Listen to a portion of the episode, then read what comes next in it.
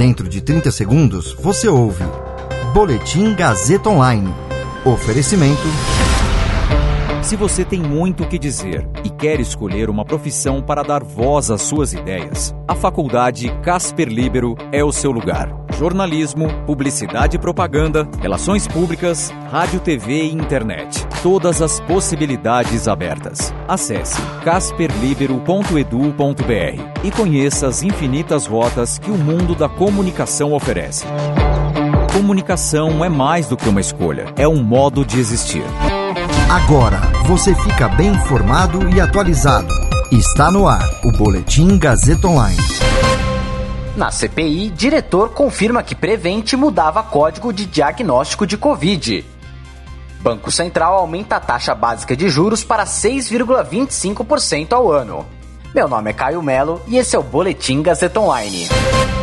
O diretor executivo da Prevent Senior, Pedro Benedito Batista Júnior, confirmou que a operadora orientou médicos a modificarem, após algumas semanas de internação, o código de diagnóstico dos pacientes que deram entrada com Covid-19. A mensagem que determinava a mudança e repassada aos coordenadores da unidade, revelada pela Globo News, foi exibida ontem durante depoimento de Batista Júnior à CPI da Covid. Durante o depoimento, o relator da CPI, Renan Calheiros, decidiu converter o executivo da condição de testemunha para de investigado pela comissão. A CPI recebeu indícios de que a operadora subnotificou e ocultou mortes por Covid ocorridas em suas unidades. De acordo com uma ex-funcionária da Prevent Senior, a modificação do código de diagnóstico faz com que o diagnóstico de Covid desapareça de um eventual registro de óbito.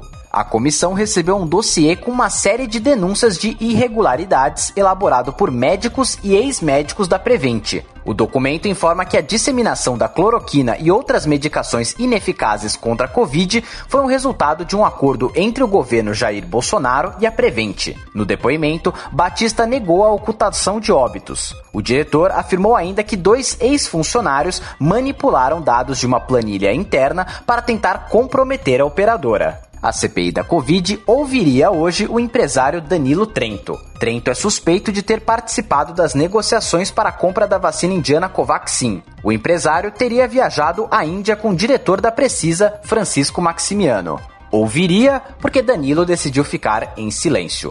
Então, a comissão aprovou a quebra de sigilo bancário, fiscal, telefônico e telemático de Trento. A CPI da Covid também marcou o depoimento do empresário Luciano Hang, dono da Avan, para a próxima quarta. A CPI quer aprofundar investigações sobre o envolvimento de Hang em esquemas de disseminação de informações falsas, em especial informações falsas sobre tratamentos ineficazes contra a Covid.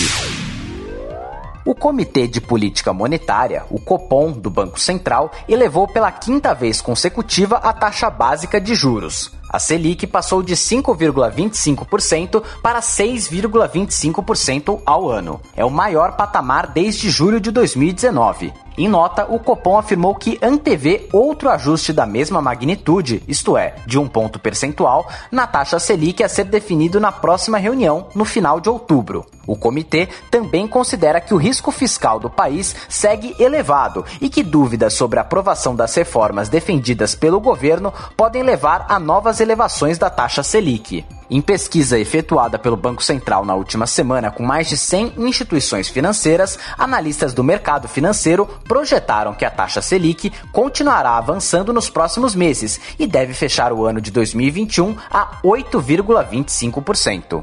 Esse boletim contou com suporte técnico de Agnoel Santiago, supervisão técnica de Roberto Vilela. Coordenação: Renato Tavares. Direção da Faculdade Casper Liber e Gazeta Online, Wellington Andrade.